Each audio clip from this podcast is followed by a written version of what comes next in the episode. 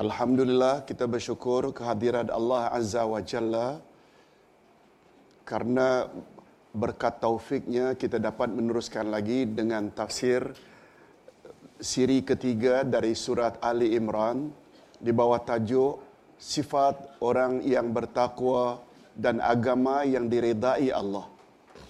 Tadi kita bercakap tentang sifat orang yang bertakwa. Mereka tak suka bermusuh-musuhan. Kita juga tadi sebut sifat-sifat orang yang layak mendapat reda Allah. Macam ada uh, hubung kait pelajaran pertama tadi dengan pelajaran berikutnya. Nah, untuk mendapat keberkatan sambil menunggu rakan-rakan kita masuk, kita baca terlebih dahulu. A'udzubillahi minasyaitonirrajim. قل أنبئكم بخير من ذلكم؟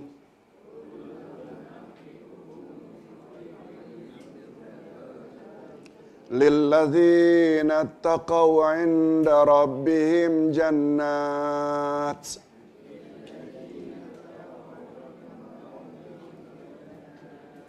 جنات تجري من تحتها الأنهار خالدين فيها.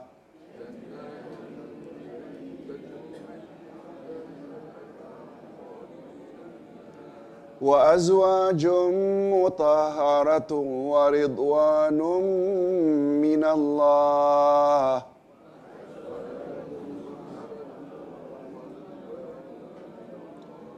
والله بصير بالعباد.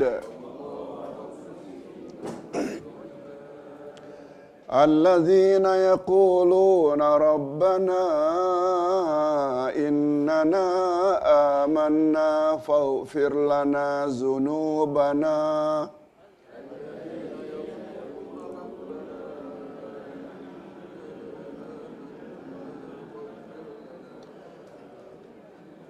فاغفر لنا ذنوبنا وقنا عذاب النار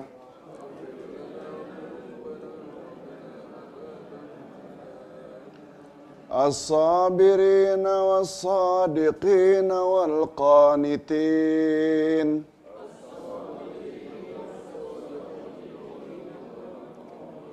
والمنفقين والمستغفرين بالأسحار.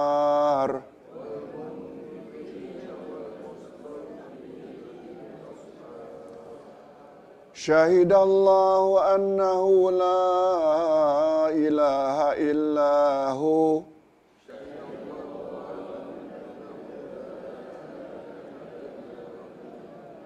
والملائكة وأولو العلم قائما بالقسط.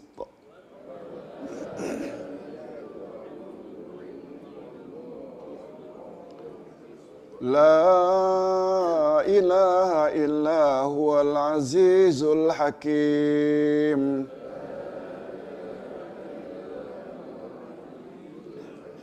إن الدين عند الله الإسلام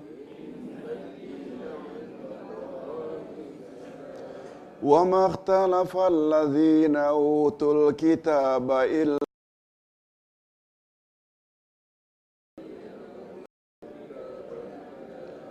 إلا من بعد ما جاءهم العلم بغيا بينهم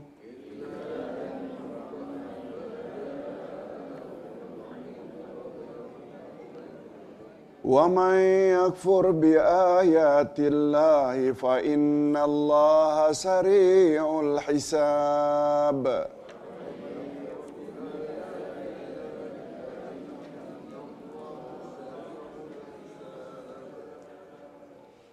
Demikianlah ayat 15 hingga ayat 19 dari surat Ali Imran.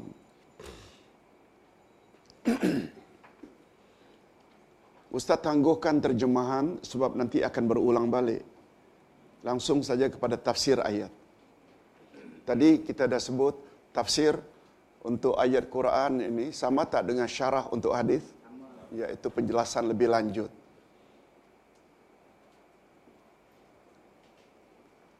Kalau pada ayat 14 yang lalu, ayat 14 Ali Imran maksudnya. Kalau ini tadi kita baca bermula 15, ayat 14 Allah Subhanahu Wa Taala telah menjelaskan perhiasan dunia. Dan selanjutnya dia juga menjelaskan bahawa di sisinya bahawa di sisi Allah tempat kembali yang lebih baik. Maka pada ayat berikutnya Allah memerintahkan Nabi Muhammad sallallahu alaihi wasallam agar menjelaskan kepada manusia apa yang dimaksudkan dengan tempat kembali yang paling baik itu agar mereka terdorong untuk mendapatkannya. Ustaz ulang. Pada ayat sebelum ini Allah menyebut bahawa apa yang ada di sisi Allah itu adalah lebih baik. Tadi kita ada sebut beriman pada Allah dan beramal saleh itulah yang lebih baik jika kamu mengetahui. Maknanya baik di sisi Allah. Yaitu iman dan amal saleh.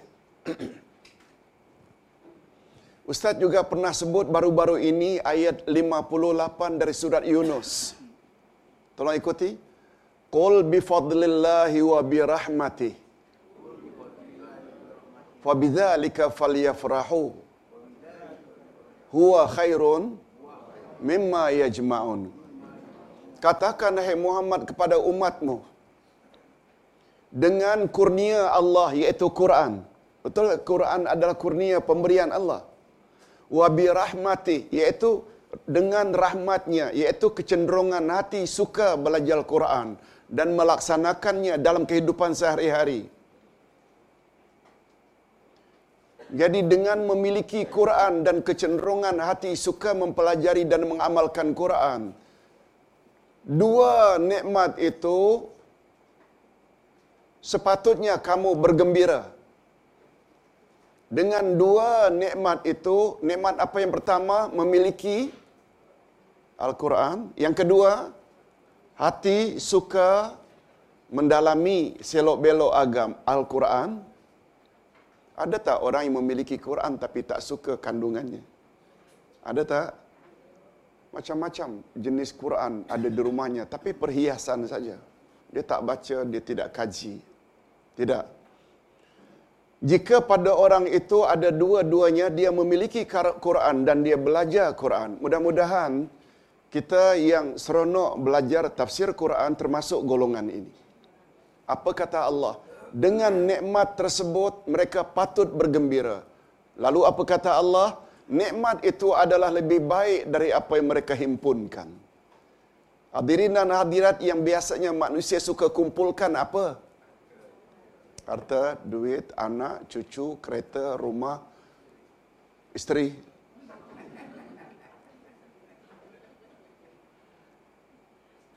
Betul tak memiliki Quran dan memahami Quran itu lebih baik dari itu semua? Apa sebab? Semua yang kita himpunkan, betul tak bila kita mati kita tinggalkan. Tapi yang yang setia bersama kita adalah Al-Quran dan ilmu Al-Quran nanti yang boleh menjawab semua soalan mukar wa nakir. Ayat 58 surat Yunus. Jadi setelah Allah menyebutkan bahawa apa yang ada di sisi Allah itu adalah lebih baik, kemudian Allah taala memerintahkan Nabi Muhammad agar menjelaskan kepada manusia yaitu kita apa yang dimaksudkan tempat kembali yang baik itu supaya mereka merasa terdorong atau termotivate untuk mendapatkannya.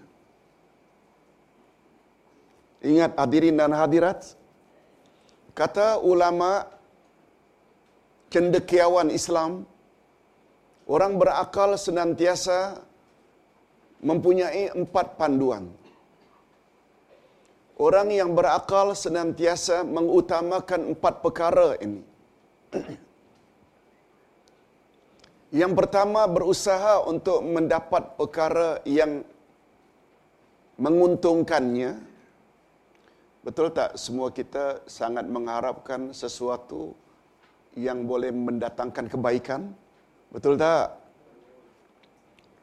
senantiasa berusaha untuk mendapatkan apa yang berfaedah untuk dirinya. Yang kedua, dia mengetahui cara untuk memperolehi perkara yang berfaedah tersebut.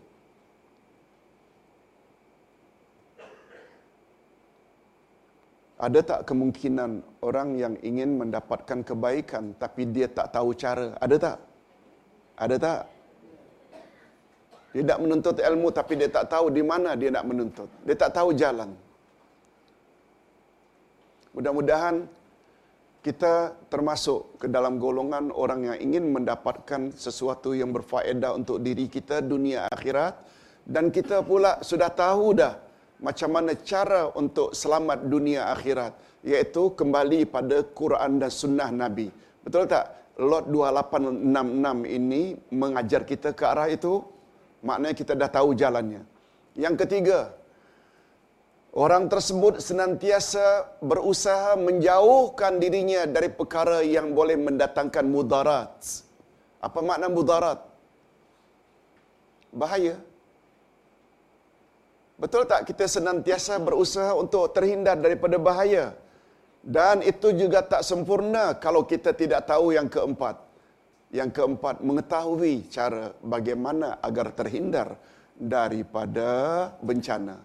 Termasuk tak ayat tadi yang Allah tanya, Eh orang-orang beriman, maukah kamu sekalian aku tunjuk suatu cara agar kamu terhindar dari api neraka? Api yang menyala-nyala. Ada tak tadi Allah tanya? Kemudian langsung Allah beritahu, kamu mesti ada iman pada Allah dan Rasul dan kamu mesti berjihad di jalan Allah dengan hartamu dan dengan dirimu. Yang dua ini better for you. Khairul lakum sekiranya kamu benar-benar tahu. Yang Ustaz sebut terakhir ini bukan ayat Quran, bukan hadis Nabi, tapi itu kesimpulan yang diambil oleh ulama cerdik pandai Islam. Setuju tak? Macam tak setuju aja.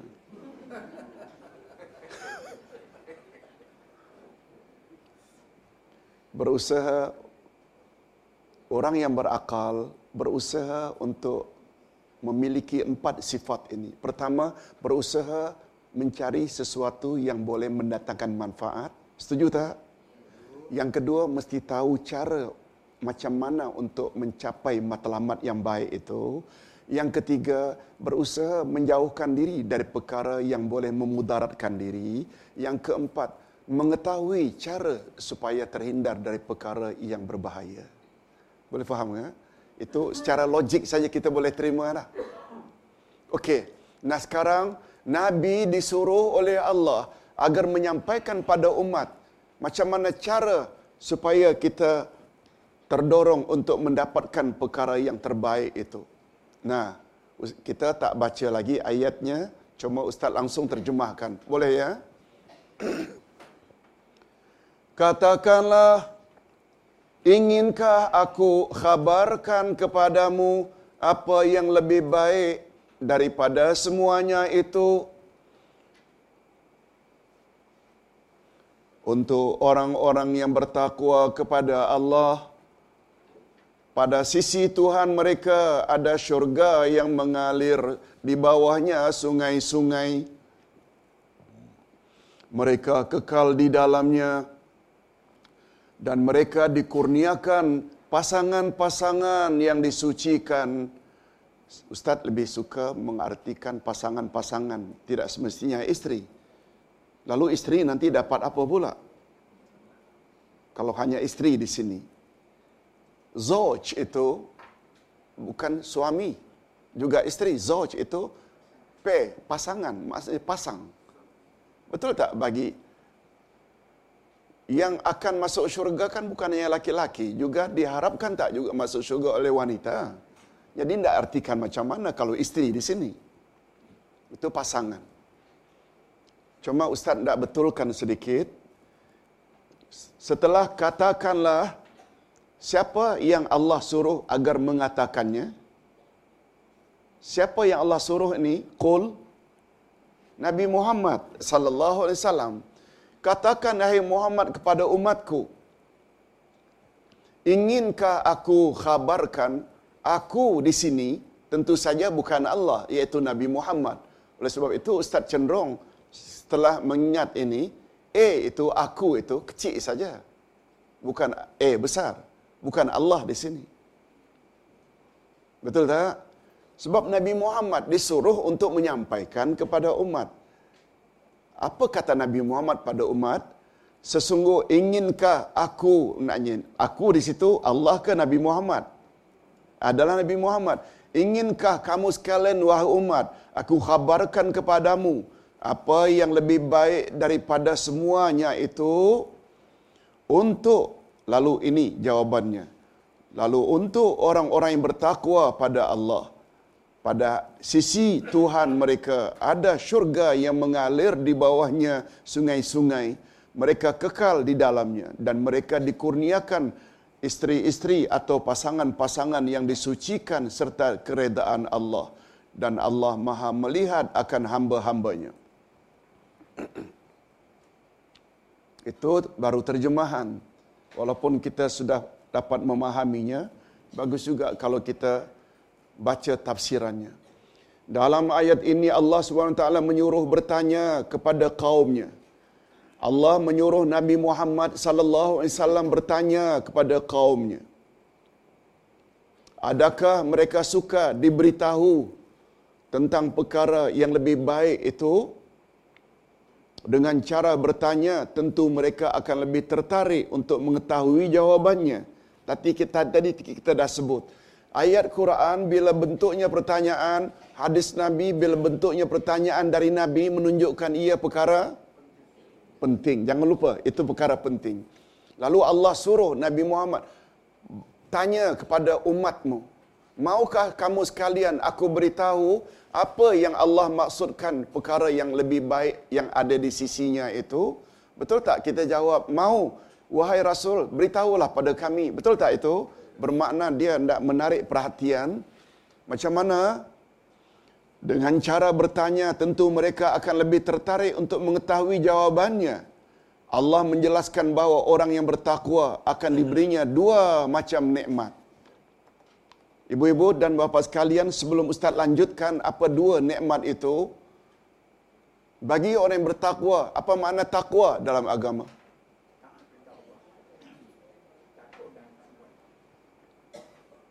Selalu orang artikan takut pada Allah. Boleh juga tidak salah. Tapi sebenarnya definisi takwa buat suruhan tinggalkan larangan. Sebab buat saja suruhan larangan tak ditinggal belum takwa. Taat pada Allah terbagi dua, buat suruhannya dan jauhi larangannya. Nak dikatakan takut pada Allah boleh juga. Disebabkan karena takut kepada Allah, betul tak? anak bila takut pada ibu bapa dia akan patuh pada ibu bapa suruhan mak bapa dia akan buat larangan mak bapa dia akan jauhi kan macam itu boleh juga tapi definisi yang sebenar macam mana definisi yang diperkenalkan oleh Sayyidina Ali tolong ikuti al imtisalu bil awamir wal ijtinabu bin nawahi takwa ialah kamu buat apa yang Allah suruh dan kamu jauhi apa yang Allah larang. Itu dia takwa. Nah, bagi orang yang memiliki sifat takwa ini di akhirat nanti tersedia bagi mereka dua nikmat. Pertama, nikmat jasmani yaitu nikmat berupa keindahan di dalam syurga yang tidak dapat digambarkan oleh manusia dan mendapat pasangan hidup yang bersih dari segala macam kekurangan seperti yang terdapat pada manusia di dunia ini seperti kejelitaan dan lain-lain lagi. Akhlaknya baik dia cantik dan lagi-lagi. Begitu juga pasangan kalau isteri dapat suami yang baik yang handsome dan pemurah penyabar. Itu satu. Yang kedua nikmat rohani. Nikmat bukan saja jasmani di akhirat nanti tapi juga rohani yaitu keredaan Allah yang tidak bercampur dengan sedikit pun kemurkaannya. Dan inilah nikmat yang paling besar di akhirat nanti apa dia yang kedua nikmat rohani apa dia keredaan Allah. Tolong ikuti. Allazina yaquluna rabbana Innana amanna faghfir lana zunubana wa qina azaban nar yaitu orang yang berdoa ya Tuhan kami sesungguhnya kami telah beriman maka ampunilah segala dosa kami dan peliharalah kami dari siksaan neraka okey sebelum ustaz jelaskan ayat ini Orang yang bertakwa hanya mereka yang layak masuk syurga. Itu sebabnya tadi dalam pelajaran yang pertama kita ada baca ayat 133 dari surat Ali Imran. Bersegeralah kamu mendapat ampunan Allah dan syurga yang lebarnya saja sejarak langit dan bumi.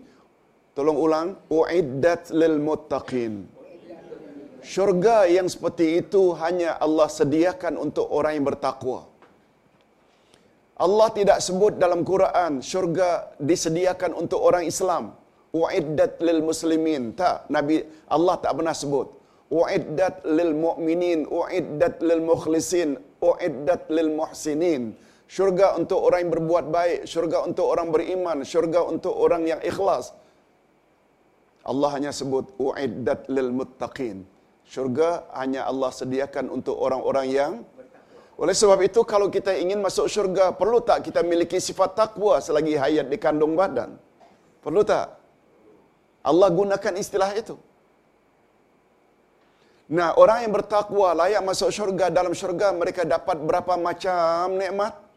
Dua. Pertama nikmat jasmani, yang kedua di sini tidak betulnya pendapat ahli kitab. Apa dia pendapat ahli kitab? Hadirin dan hadirat, orang kafir kan terbagi dua, ahli kitab dan musyrikin. Ada beza tak antara dua kafir ini terhadap adanya hari berbangkit? Berbeza tak? Berbeza tak? Musyrikin penyembah berhala tak percaya adanya hari berbangkit, hari kiamat. Ini grup Abu Jahal, Abu Lahab tak percaya. Bila kita dah mati, habis perkara. Tapi ahli kitab Yahudi dan Nasrani percaya tak mereka akan dibangkitkan ada syurga, ada neraka, percaya tak? Cuma dengan kita ahli sunnah wal jamaah yang juga percaya akan adanya hari berbangkit, syurga dan neraka. Beza tak dengan ahli kitab? Apa bezanya? Lupa?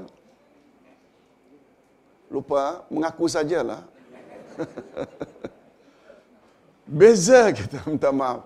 Ustaz kalau sebut macam ini, supaya kita ingat lama. Oh itu yang dulu Ustaz cakap. Beza.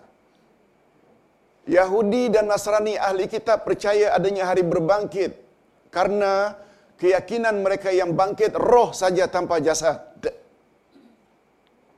Terpaksa sebut kalkalah jasad. Mukminin ahlu sunnah percaya bangkitnya kita jasmani dan rohani. Beza tak?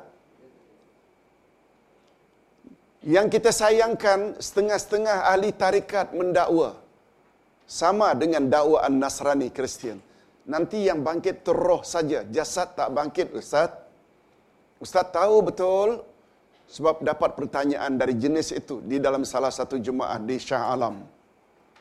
Ustaz, mana mungkin kita yang sudah hancur tulang belulang akan bangkit balik? Ustaz bilang, Allah Subhanahu Wa Taala menyebut second last dari surat Yasin, innama amruhu iza arada syai'an yaqulu lahu kun fayakun. Allah apabila berkehendak cukup mengatakan bangkitlah kamu, bangkitlah. Oleh sebab itu orang-orang Hindu yang apabila jenazahnya dibakar, dibuang abunya di laut ke di sungai ke, bagi Allah boleh tak Allah panggil, "Hei Sami, bangkit kamu." Betul tak bangkitlah si Sami. Walaupun debu itu dibawa ke mana-mana. Allah berkuasa. Lalu Ustaz beritahu kepada makcik itu, "Makcik, Allah ada sebut dalam Al-Quranul Karim." Ada tak Allah sebut di dalam Al-Quranul Karim buah-buahan dalam syurga? inab, anggur, tamar, kurma, ruman, delima, minuman pula asal, hani, laban, susu atau yogurt, khamar, arak, itu akan dinikmati oleh jasmani atau rohani. Jasmani itu memberi isyarat. Belum lagi pasangan-pasangan. Bukan rohani ini. Betul tak jasmani? Betul tak dalam Quran juga ada menyebut nanti di akhirat kulitmu akan berkata. Akan jadi saksi. Allah berfirman, tolong ikuti. Al-yawma nakhtimu ala afwahihim wa tukallimuna aydihim wa tashhadu arjuluhum bima kanu yaksibun. Pada hari itu akan bercakap tanganmu, akan jadi saksi kakimu, akan ditutup oleh Allah mulutmu. Mulut, tangan dan kaki jasmani ke atau rohani? Semua ayat-ayat memberi isyarat bangkit nanti jasmani dan rohani. Setelah Ustaz jelaskan itu nampaknya dia tak setuju. Akhirnya tak datang-datang. Lihat, kalau kita berpandukan Quran, betul tak sesuatu yang pasti? Yes, ini dia. Hadirin dan hadirat, rahimakumullah. Okey, mudah-mudahan kita semua layak mendapat kedua-dua jenis nikmat tadi. Dan jangan lupa, kemuncak semua nikmat dalam syurga adalah dapat melihat wajah Allah. Itu yang paling tinggi. Kita dah jelaskan tadi. Yaitu orang-orang yang berdoa, Ya Tuhan kami, sesungguhnya kami telah beriman, maka ampunilah segala dosa kami dan peliharalah kami dari siksaan neraka. Dalam ayat ini Allah menyebut sifat utama orang yang bertakwa yaitu mereka senantiasa berdoa memohon kepada Allah agar diampuni segala dosa dan kesalahan mereka dan dihindarkan daripada siksaan neraka. Bila Ustaz hubung kaitkan doa ini dengan pelajaran pertama tadi, ada tak perkara-perkara yang boleh menghalang ampunan Allah? Oleh sebab itu, walaupun kita dah tahu ini doa yang sangat bagus, in the same time, kita terus bermusuh-musuhan dengan sesama kita. Itu maknanya dia ingin terhindar daripada malapetaka tapi dia tak tahu jalan. Boleh faham ya? Betul tak semua kita menginginkan mendapat ampunan Allah? Kan itu yang nomor satu, mendapat perkara yang membawa kebaikan. Tapi pada masa yang sama dia terus berseteru dengan saudara maranya. Betul tak maknanya dia mengharap tapi dia tak tahu jalan menuju. Boleh faham? Ya? Itulah dia yang kita sebut tadi itu.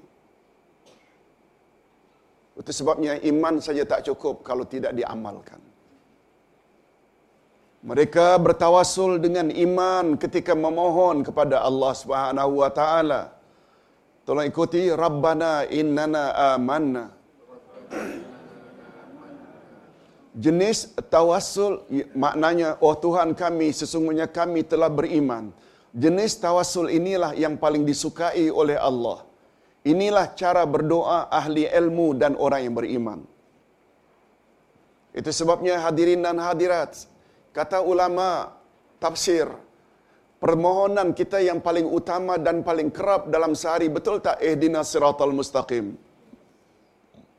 Kita ada tak tawasul sebelum itu?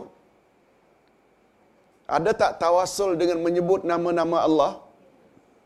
Juga jangan lupa kita juga bertawasul supaya Allah lekaskan kabul doa kita tawasul dengan amal kita sama dengan rabbana innana amanna yaitu iya kana budu wa iya kana stain betul tak itu pernyataan engkau saja yang kami sembah dan hanya kepada engkau kami memohon pertolongan statement dan kenyataan macam itu dari mulut kita Allah suka dengar tak Allah suka tak dengar Sangat suka. Itu sebabnya kata Abdullah bin Mas'ud. Seorang pakar tafsir zaman Nabi. Abdullah Yasin cuba nak menyampaikan saja. Wahai Abdullah bin Mas'ud, kalau surat Al-Fatihah itu inti, induk Quran. Apabila induk surat Al-Fatihah, Abdullah bin Mas'ud jawab, Iya kana budu wa iya kana stain. Sebab perkataan itu sama betul, exactly dengan la ilaha illallah. Tiada Tuhan yang berhak disembah melainkan Allah. Allah suka tak kalau hanya dia yang kita sembah? Allah murka tak bila kita menyekutukan dia? Nah ini berkait rapat. Itu sebabnya seluruh ayat Quran itu ia kana budu tidak ada boleh lawan. Itu sebabnya Ustaz pernah sebut Imam Ibnul Qayyim tulis ia kana budu ayat yang satu itu tiga volume kitab setebal ini ni setiap satu tiga volume tentang ia kana budu saja wa ia kana stain dilihat dari segala angle kalau pergi Jakarta atau di berperpustakaan ada buku itu sudah diterjemahkan dalam bahasa Indonesia. Bagus sekali buku itu dibaca. Tentang ia kanak budu saja diulas dengan begitu terperinci. Baik hadirin dan hadirat dan ulama salaf sepakat bahawa yang dimaksudkan dengan iman itu ialah meliputi i'tiqad, ucapan dan perbuatan oleh itu kita sangat digalakkan agar berdoa seperti doa berikut. Tolong ikuti. Rabbana innana amanna bima anzaltahu ala rusulik imanan rasikhan fil qalb muhaiminan ala kulli a'malina fastur zunubana bi'afwik wadfa anna azaban nar. Innaka antal ghafurur rahim. Ya Allah Tuhan kami tolong aminkan. Ya Tuhan kami sesungguhnya kami beriman dengan apa yang telah engkau turunkan kepada rasul-rasulmu. Dengan keimanan yang mendalam sampai ke lubuk hati yang dibuktikan oleh semua amalan kami oleh itu tutupkanlah semua dosa kami dengan kemaafanmu. Hindarkanlah kami dari siksaan neraka. Sesungguhnya engkau maha pengampun lagi maha penyayang. Walaupun doa ini bukan ayat Quran, bukan hadis Nabi, tapi dia adalah amalan ulama salaf. Masih ingat makna ulama salaf? Muhajirin dan Ansar termasuk tak ulama salaf? Yes. Selain doa tadi, nak kepilkan dengan doa ini. Apalagi kita dekat dengan dalam bulan Ramadan, bagus tak kita doa macam ini? Yes. Dan sesudah Allah menyebut bahawa antara sifat orang yang bertakwa adalah berdoa seperti doa di atas. Maka pada ayat berikutnya Allah menyebutkan pula beberapa sifat utama orang-orang yang bertakwa yang layak mendapat ganjaran yang dijanjikan. Ini dia beberapa golongan yang Allah Subhanahu wa taala janjikan. Yaitu orang-orang yang sabar, yang benar, yang tetap taat, yang menafkahkan hartanya pada jalan Allah dan yang memohon ampun pada waktu sahur. Adapun sifat orang yang bertakwa sehingga mereka layak mendapat nikmat yang dijanjikan di dalam ayat di atas yaitu pertama orang-orang yang sabar. Apa dia makna orang-orang yang sabar? Sabar yang paling sempurna ialah sabar melaksanakan perintah Allah. Sabar menjauhi daripada larangan Allah. Sifat ini disebut sebagai sifat pertama-tama seolah-olah menjadi syarat bagi sifat yang berikutnya. Sabar. Hadirin dan hadirat masih ingat Sabar ada berapa jenis? Tiga, betul? Sabar melaksanakan perintah. Yang kedua, sabar menjauhi larangan Allah. Yang ketiga, sabar terhadap ujian Allah yang menimpa. Sekali lagi, sabar ada berapa jenis? Sabar melaksanakan perintah. Betul tak? Kalau tak sabar-sabar, memang tak boleh datang ke majlis ini.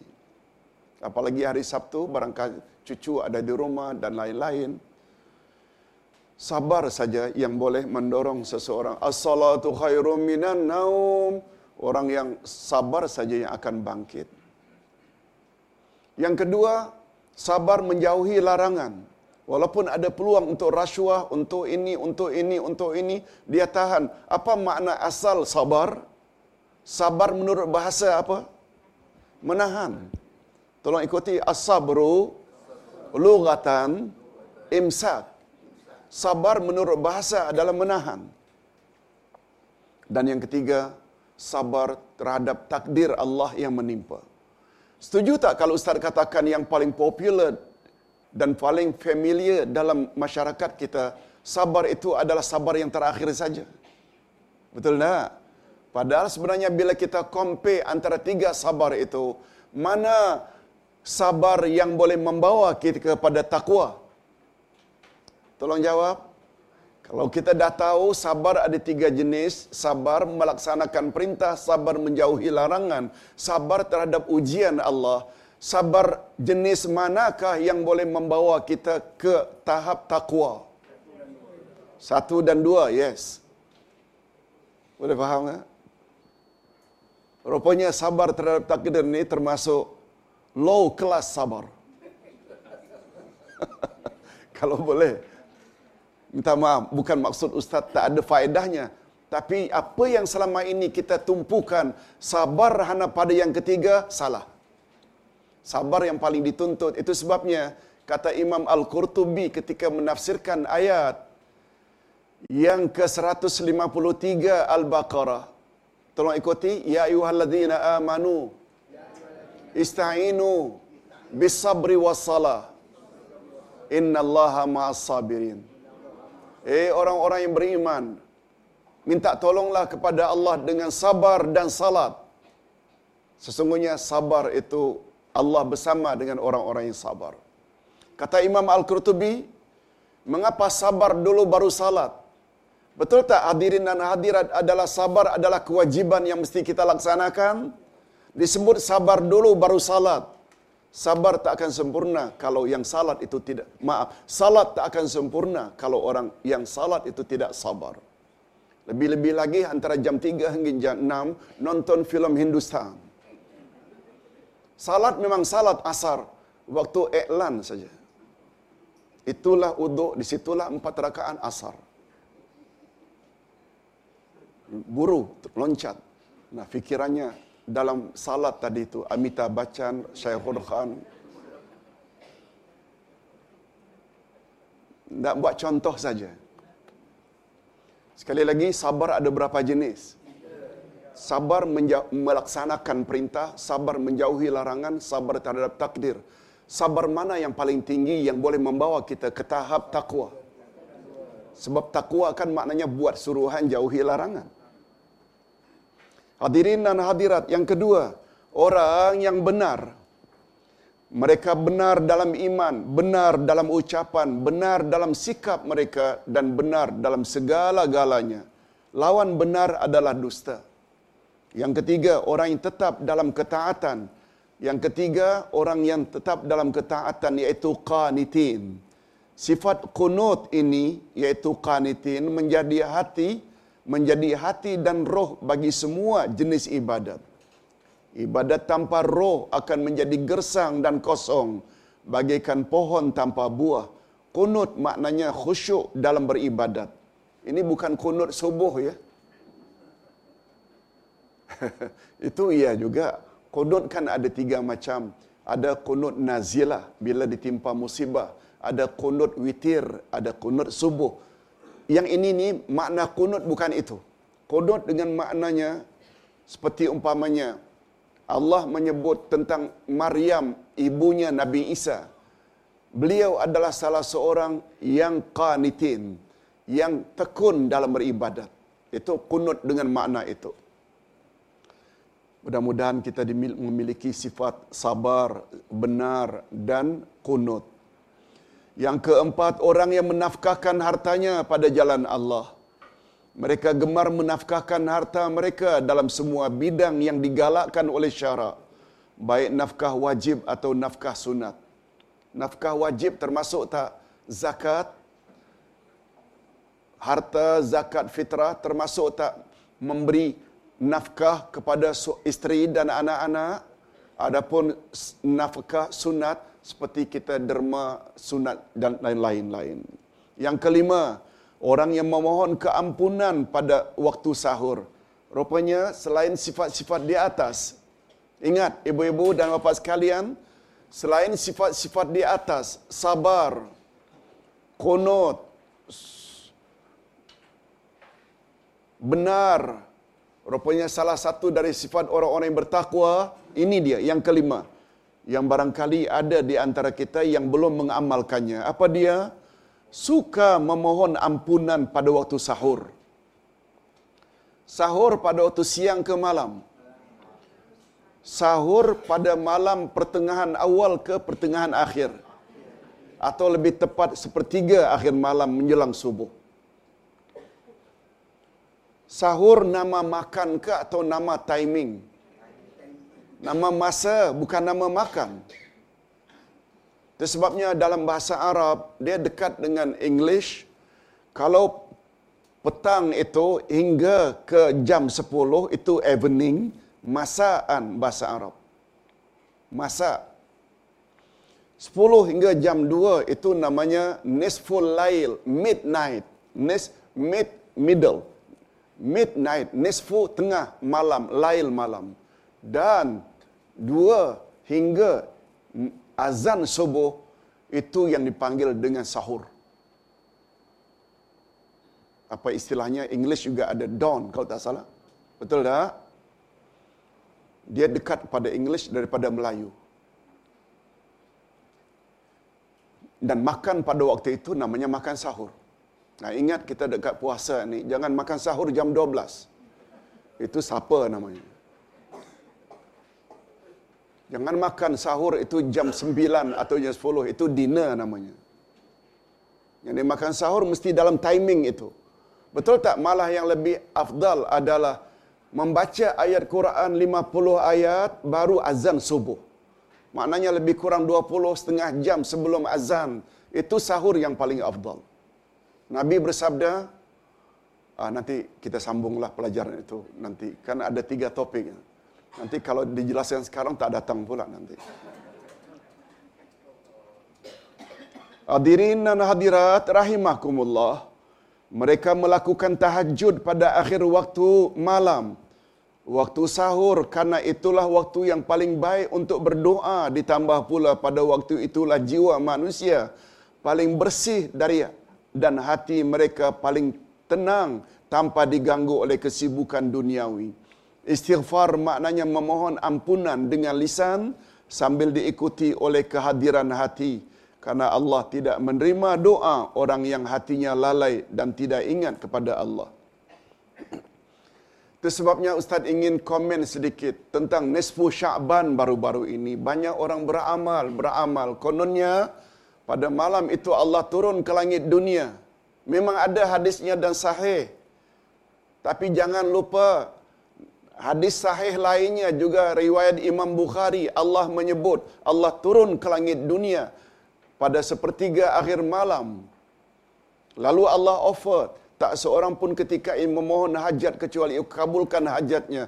Tak seorang pun ketika ini memohon ampun kecuali aku ampunkan dosa-dosanya. Dan kata Nabi, itu berlaku setiap malam. Tidak berbuat qiyamul lail nafsu syaban tak salah. Tapi jangan makna peluang itu tak ada lagi pada hari-hari lain. Apalagi kita buat pula amal-amal tertentu, yasin tiga kali lah, ada salat inilah, salat itulah. Tak ada secara detail itu datang dari Nabi sallallahu alaihi wasallam dan sebaiknya nisfu Sya'ban dilakukan perorangan bukan secara berjamaah sebab itu tak pernah dilakukan oleh Nabi dan para sahabat. Boleh faham maksud saya? Hadirin dan hadirat rahimakumullah. Setelah Allah Subhanahu wa taala menerangkan ganjaran bagi orang yang bertakwa dan seterusnya menjelaskan sifat-sifat orang yang layak dan berhak menerima ganjaran yang dijanjikannya, maka berikut ini Allah menjelaskan pula asas-asas iman. Allah menyatakan bahwasanya tidak ada Tuhan yang berhak disembah melainkan Dia. Siapa Dia? Allah. Yang menegakkan keadilan para malaikat dan orang-orang berilmu juga menyatakan yang demikian itu tidak ada Tuhan yang berhak disembah melainkan Dia yang Maha Perkasa lagi Maha Bijaksana. Sebab ayat ini diturunkan ialah karena Rasulullah sallallahu alaihi wasallam baru muncul di Madinah. Maka datanglah dua orang pendeta Nasrani dari Syam. Setelah mereka menyaksikan keadaan kota Madinah, lalu salah seorang dari mereka berkata, "Alangkah miripnya kota ini dengan kota nabi yang diturunkan pada akhir zaman." Ini komen siapa? Muslim ke atau Nasrani? Nasrani komen. Sebab begitu yang mereka perolehi gambaran dalam Taurat dalam Injil. Tatkala mereka menemui Nabi Muhammad sallallahu alaihi wasallam, siapa mereka? Nasrani dari Najran tadi. Najran ini maknanya Yaman. Dari Yaman. Maka tahulah mereka bahawa beliaulah Nabi akhir zaman yang dimaksudkan melalui sifat-sifatnya. Yang mereka tahu melalui apa? Quran ke atau Injil? Injil yang mereka baca. Mereka bertanya, engkau Muhammad? Mereka tanya kepada Nabi Muhammad. Nabi Muhammad jawab, iya. Mereka bertanya lagi, engkaukah Ahmad? Nabi menjawab, iya. Mereka berkata lagi, kami ingin bertanya kepadamu tentang penyaksian. Jika engkau khabarkan pada kami, niscaya kami akan beriman dan membenarkanmu. Penyaksian, siapa yang kata engkau Muhammad? Itu maksudnya. Siapa yang jadi saksi engkau ini betul-betul Rasul terakhir? Boleh faham tak? Apakah engkau Muhammad? Ya, kata Nabi. Apakah engkau Ahmad? Ya, kata Nabi. Mengapa Nabi setuju dipanggil Ahmad? Karena dalam Al-Quran ada tak menyebut Rasul akhir zaman dipanggil Ahmad? Ada tak? Yes. Nama Nabi Muhammad ada 56 nama. Bukan 3, 4, 5. Bukan. 56 kata Imam Ibn Qasir nama Nabi Muhammad. Mubashir, Munzir, Mustafa. Semuanya itu Nabi Nabi Muhammad. Satu di antaranya Nabi Muhammad namanya Nur. Betul tak Nabi Muhammad bagi kita bagaikan cahaya yang menerangi sehingga kita tidak sesat bila ikut Nabi Muhammad sallallahu alaihi wasallam. Nah, ketika ditanya tentang penyaksian mereka berkata, "Maaf, mereka berkata kami ingin bertanya kepadamu tentang penyaksian. Jika engkau khabarkan pada kami niscaya kami akan beriman dan membenarmu. Lalu Nabi Muhammad sallallahu alaihi wasallam menjawab, "Tanyakanlah kepadaku." Mereka bertanya lagi, "Khabarkan kepada kami tentang penyaksian yang paling agung di dalam kitab Allah." Penyaksian apakah yang paling agung dalam kitab Allah? Dan disebabkan peristiwa inilah maka Allah turunkan ayat di atas lalu kedua-dua pendeta tersebut memeluk Islam dapat hidayah. Inilah peristiwa ini dalam ilmu tafsir dipanggil asbabun nuzul sebab-sebab mengapa ayat ini turun. Okey. Coba dengar sekali lagi terjemahan ayat. Allah menyatakan bahawa tidak ada Tuhan yang berhak disembah melainkan Dia. Lihat. Syahidallahu annahu la ilaha illahu. Kan makna syahidah itu menyaksikan. Allah mempersaksikan bahawa tidak ada Tuhan yang berhak disembah melainkan Dia. Maknanya hanya Allah yang berhak disembah itu penyaksian siapa? Pada asalnya Allah sendiri yang memberi penyaksian. Allah mengatakan tidak ada yang berhak disembah kecuali aku. Betul tak itu maknanya Allah sendiri yang bersaksi? Ada tak penyaksian yang boleh kita katakan boleh mengatasi penyaksian Allah? Ada tak? Tak ada. Sebab Allah tak pernah bohong. Okey, kita teruskan. Dalam ayat di atas Allah menyatakan dan menyaksikan akan keesaannya bahawa tiada Tuhan yang berhak disembah melainkan Dia yang menegakkan keadilan. Para malaikat juga menyaksikan keesaan Allah dan menyampaikannya kepada Nabi. Para Nabi juga menyaksikan keesaan Allah dan selanjutnya menyampaikan kepada umat masing-masing. Nah sekarang, ada tak penyaksian daripada Allah? Tidak ada Tuhan yang berhak disembah melainkan Allah. Ada tak penyaksian dari Allah? Ada tak dari malaikat? Ada tak? Ada tak penyaksian dari para rasul sendiri? Ada, lihat. Adakah yang boleh mengatasi tiga pihak ini? Allah, malaikat, rasul. Betul tak semua ini adalah maksum? Tak pernah bohong. Demikian juga para ahli ilmu atau para ulama turut menyaksikan keesaan Allah dan menjelaskannya dengan bukti dan alasan ilmiah. Ayat ini menunjukkan martabat ulama sangat tinggi karena mereka disejajarkan dengan para malaikat yang mulia sebab sama-sama menyaksikan keesaan Allah dalam segala hal. Coba Ustaz ingin ajak hadirin dan hadirat tengok sekali lagi ayatnya. Tolong ikuti. Syahidallah annahu la ilaha illahu wal malaikatu wa ulul ilmi qaiman bil qisti. Siapa yang mempersaksikan tiada Tuhan yang berhak disembah melainkan Allah dalam ayat ini? Pertama Allah, yang kedua wal malaikah siapa? Malaikat. Yang ketiga ulul ilmi. Orang yang ada ilmu. Orang yang ada ilmu tu ulama lah jamaknya. Boleh faham tak? Okey. Adapun yang dimaksudkan yang menegakkan keadilan iaitu ulama yang menegakkan keadilan dalam ayat di atas ialah menegaskan keseimbangan dalam akidah, dalam i'tiqad. Keseimbangan dalam i'tiqad. Karena tauhid yang murni mestilah tidak dicampuri dengan keingkaran dan kesyirikan. Boleh tak iman dicampur-campur dengan syirik? Boleh tak? Tak boleh. Demikian juga dalam beribadat, akhlak, semua perbuatan itu menegakkan keseimbangan antara rohani dan jasmani. Allah menyuruh kita melakukan ibadat untuk mensucikan rohani. Allah juga menyuruh kita agar makan makanan yang baik-baik untuk memelihara jasmani. Dan Allah melarang kita berlebih-lebihan di dalam beragama dan keterlaluan dalam mencintai keduniaan. Nah, Ustaz nak jelaskan sedikit.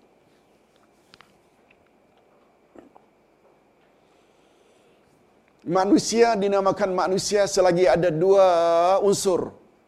Tolong jawab unsur apa itu? Tadi kita dah sebut. Jasmani dan rohani. Kalau jasmani saja ada, roh tidak ada, apa namanya? Mayat, jenazah. Roh saja jasad tak ada. Namanya hantu. Jin. Tak nampak.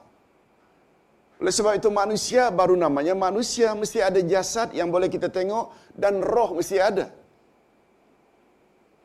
Oh, oleh sebab itu manusia selagi hayat di kandung badan perlu tak jaga kedua-dua kesehatan jasmani dan rohani?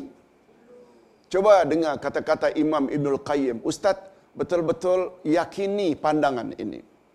Boleh kongsi kalau setuju. Mau kongsi? Kata Imam Ibnul Qayyim, sehatkan jasmanimu dengan memberi makan makanan-makanan yang tumbuh di atas muka bumi. Kita makan tadi sarapan. Ada nasinya, ada cabainya, ada kacangnya, ada bilisnya. Betul tak itu semua yang ada di makan permukaan bumi? Kita makan ada lauk pauk, ada sayur mayur, ada buah-buahan, ada ikan, ada daging. Betul tak? Jika kita makan itu semua jasmani jadi sehat, jangan lupa. Dan untuk menyehatkan rohanimu, berilah makanan yang turun dari langit. Apa yang turun dari langit? Air hujan ke? Atau wahyu? Wahyu. Dan wahyu terbagi dua untuk umat akhir zaman. Bila maknanya dan susunan kata-katanya 100% daripada Allah namanya Quran. Betul tak Quran Nabi tidak tambah tak kurang walau satu huruf? Adapun wahyu dalam bentuk makna dan Nabi dibenarkan menyusun dengan bahasa sendiri namanya hadis. Di sini perlunya kita buku macam ini. Betul tak? Ke arah memahami Quran dan Al-Hadis. Itu di antara pendorong Ustaz mengapa buat buku ini. Pada masa yang sama juga buat ini. Tafsir Quran. Hadirin dan hadirat rahimakumullah. Itu sebabnya mas ceramah-ceramah macam ini selalu tak diistilahkan dalam masyarakat santapan rohani. Pada masa yang sama, Lot 2886 juga menyediakan makanan jasmani. Oh, jarang-jarang tempat yang boleh offer dua-dua ini. Betul tak? Free of charge. Gratis kata orang seberang. Subhanallah, subhanallah. Kita dapat dua-dua. Hadirin dan hadirat rahimakumullah. Lepas sampai ada offer dari Pak Muhammad Nur. Bagi yang sedang sarapan, bawalah sarapan ke dalam kelas. Tak apa. Ustaz, karena sedang bercakap saja tak boleh makan. Itu sebabnya Ustaz terhadap jemaah yang uh, uh, makan gula-gula. Silakan, silakan. Tak apa. Hadirin dan hadirat. Ustaz ulang sekali lagi, setuju tak kata-kata Imam Ibn Al-Qayyim? Sihatkan jasmanimu dengan apa yang kamu makan yang tumbuh dari bumi. Sihatkan rohanimu dengan apa yang turun dari langit, yaitu Quran dan Sunnah. Ustaz setuju sangat dengan pandangan ini. Nabi ada tak sebut, aku tinggalkan dua pedoman selagi kamu berpegang teguh, kamu tidak akan sesat selama-lamanya. Apa dia? Quran dan Sunnah. Allahu Akbar. Nah, kita sampai ke ayat yang terakhir. Tolong ikuti.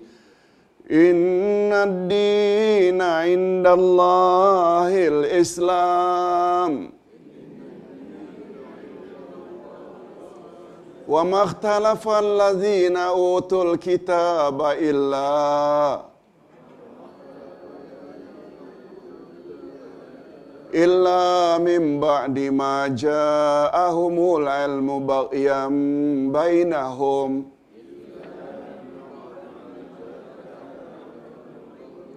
Wa man yakfur bil bi ayatillah.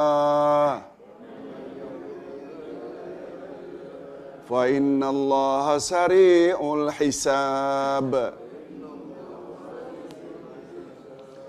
Sesungguhnya agama yang diredai di sisi Allah hanyalah Islam.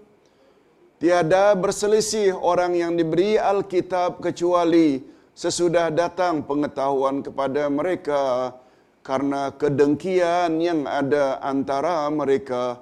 Sesiapa yang mengingkari ayat-ayat Allah, maka sesungguhnya Allah sangat cepat hisapnya. Tafsiran ayat.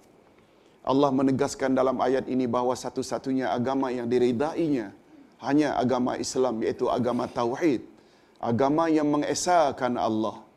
Semua agama yang dibawa oleh para rasul adalah satu iaitu Islam, iaitu berserah diri kepada Allah yang Maha Esa serta menjunjung tinggi segala perintahnya sebagaimana dibawa oleh para rasul masing-masing.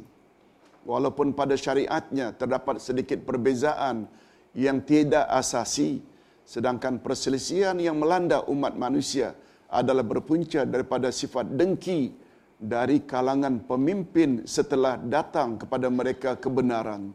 Akhirnya timbullah berbagai-bagai mazhab dalam beragama. Masing-masing ingin memenangkan golongan semata-mata didorong oleh hawa nafsu. Imam Al-Maraghi berkata sejarah membuktikan bahawa raja-raja dan para pendeta lah yang telah memecah belahkan agama Nasrani Kristian, yakni ulama mereka, sehingga menjadi beberapa mazhab yang saling bertentangan. Pemimpin Nasrani yang bernama Arius dan pengikutnya telah mengajak umat Nasrani kembali kepada ajaran Tauhid setelah tersebar fahaman syirik dalam kalangan mereka. Jadi pemimpin Nasrani yang bernama Arius ini mengajak kepada kepada apa? Injil yang original yaitu mentauhidkan Allah. Arius telah dijatuhi hukuman sebagai mulhid kafir. Kitabnya dibakar dan ajarannya dilarang berdasarkan persidangan yang diadakan di raja oleh Raja Konstantin pada tahun 325 Masehi.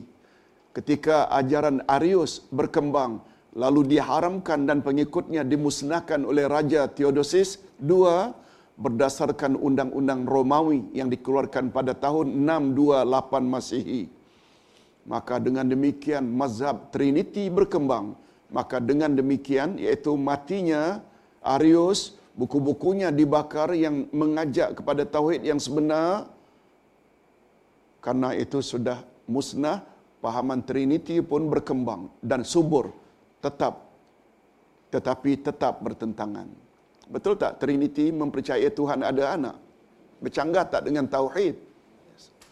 Allah SWT mengingatkan pada ayat pada akhir ayat bahawa dia sangat cepat menghukum orang yang ingkar terhadap ayat-ayatnya. Semoga hal ini menjadi pengajaran dan iktibar bagi umat Islam pada akhir zaman. Hadirin dan hadirat rahimakumullah. Sedikit pertanyaan yang Ustaz rasa perlu Ustaz jawab. Ada satu jemaah yang bertanya, Ustaz, ada pelajar-pelajar Syria yang belajar di Malaysia ingin ikut peperiksaan tapi peperiksaannya memerlukan kos bayaran-bayaran tertentu. Boleh tak kami bantu dia untuk membayar uh, kos ujian itu yang kena bayar sekian kami gunakan duit zakat boleh tak? Menurut beliau ada orang mengatakan tak boleh. Lalu beliau tanya pada ustaz, tolong tanyakan pada Ustaz Abdullah Yasin, Ustaz berpahaman boleh. Selain daripada orang-orang Syria, betul tak kalau yang dah sampai ke sini itu pelarian, betul tak orang miskin? Betul tak? Orang miskin termasuk tak orang yang boleh menerima zakat? Boleh tak? Ditinjau dari sudut lain kemiskinan ini, jangan hanya makan minum, itu jasmani. Tapi ilmu, knowledge ini betul tak itu makanan rohani? Betul tak? Bila kita kaitkan tadi, manusia hanya memerlukan makanan jasmani saja ke? Atau juga makanan rohani? Kalau jasmani saja kan tak banyak beza dengan kambing dan kerbau. Malah ibu-ibu coba dengar, bukanlah kerana nak minum sangat. Tolong ikuti kata-kata Imam Ibn Ahmad Ibn Hanbal. Hajatun nasi. Ilal akli. Wa syurbi. Marratani. Au salasa marrat. Fil yaum. Wa hajatun nasi. Ilal ilmi mithlu adadil anfus. Keperluan dan hajat manusia kepada makan dan minum cukup dua atau tiga kali dalam sehari. Breakfast, lunch, dinner. Tetapi keperluan manusia kepada ilmu pengetahuan sama seperti banyaknya turun naiknya nafas. Nampak tak betapa perlunya kita kepada ilmu? Oleh sebab itu, untuk kesempurnaan insan yang miskin ini, selain makan minum juga ilmu, kononnya tak boleh dikeluarkan duit zakat. Nah, Ustaz tak setuju. Tak maaf. Kita boleh berbeza dalam hal ini, tapi Ustaz pandangan macam itu. Terserah ke mana kita yang cenderung. So, Ustaz kira clear masalahnya. Assalamualaikum warahmatullahi wabarakatuh.